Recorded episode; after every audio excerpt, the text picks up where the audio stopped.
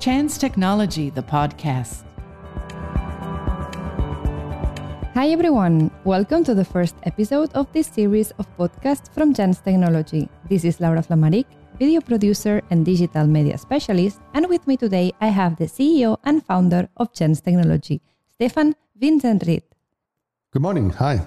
Stefan, thank you so much for joining me. In this chapter, I wanted to go through the origins of JANZZ and also explain how we ended up creating the largest multilingual knowledge representation for occupation data, among other interesting products and services we offer and that we will tackle in the course of this podcast series. All right. Stefan, I remember perfectly when you asked me during my job interview two years ago if I understood what JANZZ.technology does. Did you have an answer? I did, but of course, it was superficial. One of the problems we constantly face is that explaining what we do and why is a bit of a challenge, right? Right. Even after over a decade, I'm still looking for the perfect way to explain what we do in short and simple terms. How do you usually introduce the company? Uh, we are a tech and consulting company based in Switzerland that specializes in parsing, classifying, and matching job and skills data. Our technologies are based on semantics, so the meaning of words and language. Our goal is to develop tools that really understand content and context of the data they are processing, instead of making guesses based on statistics and probabilities like most of the other software on the market. Also, and this is really important to us, we make sure that all our software, and especially our matching software, is explainable and bias free we want the best people to match with the best jobs, regardless of age, gender, ethnicity, or any other characteristic not related to job performance. Our specialties are semantic search and matching, parsing and classification, smart data and knowledge graph or ontology building, for occupation data like jobs, skills, qualifications, and more. Who can benefit from our product and services? Our white label products range from classifiers over parsers to semantic matching tools, mainly as cloud solutions for HR tech users and providers. They are used across the globe in job portals, HR management systems, ATS, public employment services, large organizations, and businesses that have their own job sites. What we offer is unique in that our products work quite differently to those of our competitors. Ours are based on a powerful representation of real world knowledge gathered and curated by humans. Thanks to this, our solutions are in a class of their own when it comes to quality, performance, and digital end to end processes in HR tech that actually work. So, you're basically saying that all the other providers selling similar services and solutions are marketing promises they can't live up to, that it's all just marketing. Why do we assert that we are the only ones in our class? Apart from us, there are two classes of competitors the ones offering services based on keyword matching, and the ones using some kind of taxonomies and ontologies, also known as knowledge graphs. Even in the first group, you will find providers claiming they use semantics, but anything based on matching keywords simply has nothing to do with semantics. This kind of technology just compares words with each other letter by letter. There is no attempt at understanding the input at all. So it wouldn't even be able to match two synonyms words that describe the same things, like custodian and property caretaker, or a supervisor and a line manager. It will also give you irrelevant results like assistant to the manager if you search for the term manager, just because there is a partial match. Okay, we can definitely do better than that. And the second group of competitors? The second group are the providers offering products that they call semantic solutions because they use some form of knowledge representation, say taxonomies, and maybe even ontologies. These competitors all have at least one of two problems. One, the knowledge representation are not granular enough, so they don't provide enough details or context. Then you'll get generic terms like communication skills or flexibility which are completely useless for any kind of meaningful skills analysis, say for skills based job matching and talent management, career guidance, or whatever. Take flexibility. Do you mean time flexibility, say willing to work shifts or irregular hours? Or do you mean cognitive flexibility, so being able to adapt your behavior and thinking? I see what you mean. Those really are two very different things. What's the second problem you mentioned? The second very common problem is that they lack the truly smart data we have to feed our applications. Because their knowledge representations are not curated by humans. In fact, I'm not convinced this should even be called a knowledge representation.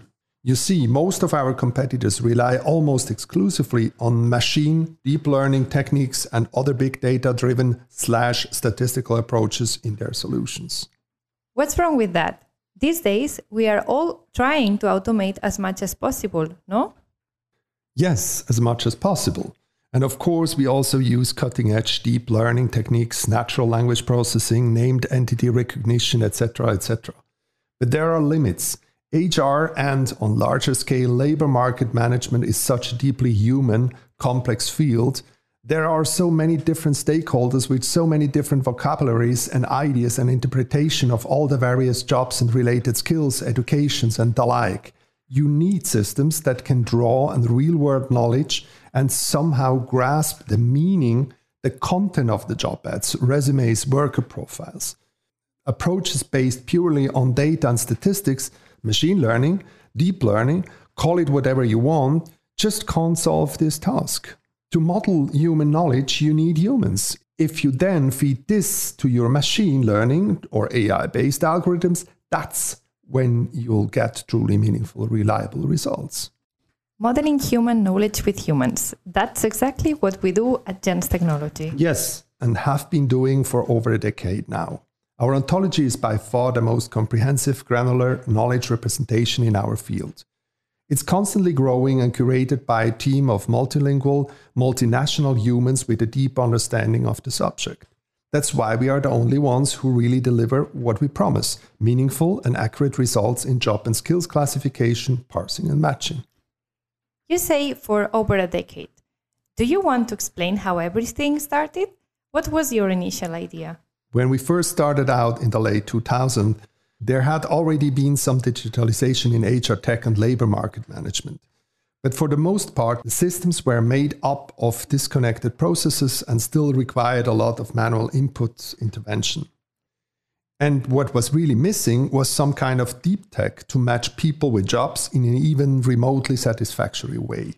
That's what we set out to change. We wanted to use AI to create high performing, bias free matching tools and an end to end HR and labor market management solutions that are easy to use regardless of the user's digital background. And that really matched the right people with the right jobs. We are also strongly inspired by the work of Diamond, Mortensen, and Pissarides on how mismatch problems affect the labor market, which was later awarded the Nobel Prize in Economics. We wanted to address this challenge by helping employment agencies find suitable jobs for job seekers with fair, non discriminatory, and affordable matching tools. And did it all go as planned? Does it ever? I don't have an engineering background, so to be honest, I dramatically underestimated the challenge at first. When we began, I never would have thought that it will take us 10 to 12 years just to lay the necessary groundwork for true end to end AI based processes that actually work. But here we are now, and because we believe in what we do and did what needed to be done, we now have great products and solutions and a head start of several years over the competition. When did we introduce artificial intelligence for the first time? I'm a bit reluctant to use the word AI because there is a lot of confusion and discussion around what really constitutes AI. I do think that our solution have more of the I in them than those of our competitors, and this developed gradually over the years with the continuous improvement of our technologies and our ontology. We have been using machine learning techniques since around 2016 17, which is certainly viewed as part of AI. Why it is only possible to get smart outcomes through ontologies? As I explained earlier, the key to meaningful results is to build systems that can process an actual content, the meaning behind the words or strings in the data you feed them, say from job ads, resumes, worker profiles. This requires a deep understanding of jobs, skills, education, and professional experience, and the many relationships between them that even the most intelligent algorithms can't acquire by themselves. Knowledge graphs or ontologies are currently the only way to represent this understanding in a way that machine can process. Basically, ontologies turn data, especially big data, into smart data. And if you want smart outcomes, feeding your algorithm smart data is essential. Oh, smart data. We will have an episode all about that later on in this season. For now, can you tell us a bit more about the ontology team at JANZZ and why they are so important? Our curation team is composed of linguists, professional and educational experts, experienced specialists from domains such as medicine, engineering, IT, banking, and finance, trade, and much more. These people are from all over the world with pooled knowledge of many different cultures and languages, and they work continuously to expand and improve our ontology at JANZZon. Thanks to their amazing work, JANZZon already covers over 40 languages, including regional variations and dialects, integrating cultural characteristics and cross lingual differences in job description, qualification requirements, and more into the knowledge representation. And the nuances and gray areas, the ambiguities and implicit information they deal with their ontology work every day simply cannot be resolved by machine learning models or other techniques. This makes their work truly invaluable for the performance of our technologies. Thank you so much, Stefan, for participating in this first episode. Thank you, and I'm looking forward to listening to the upcoming episodes. Of course, and to our listeners, if you are interested in knowing how we develop these products and solutions or want to understand more about the world of HR tech and semantic technologies, make sure you catch our next episode we will find out what exactly an ontology curator does and why it is so important to have such a team training the machines. Remember to subscribe so you don't miss it. Thank you for listening and goodbye.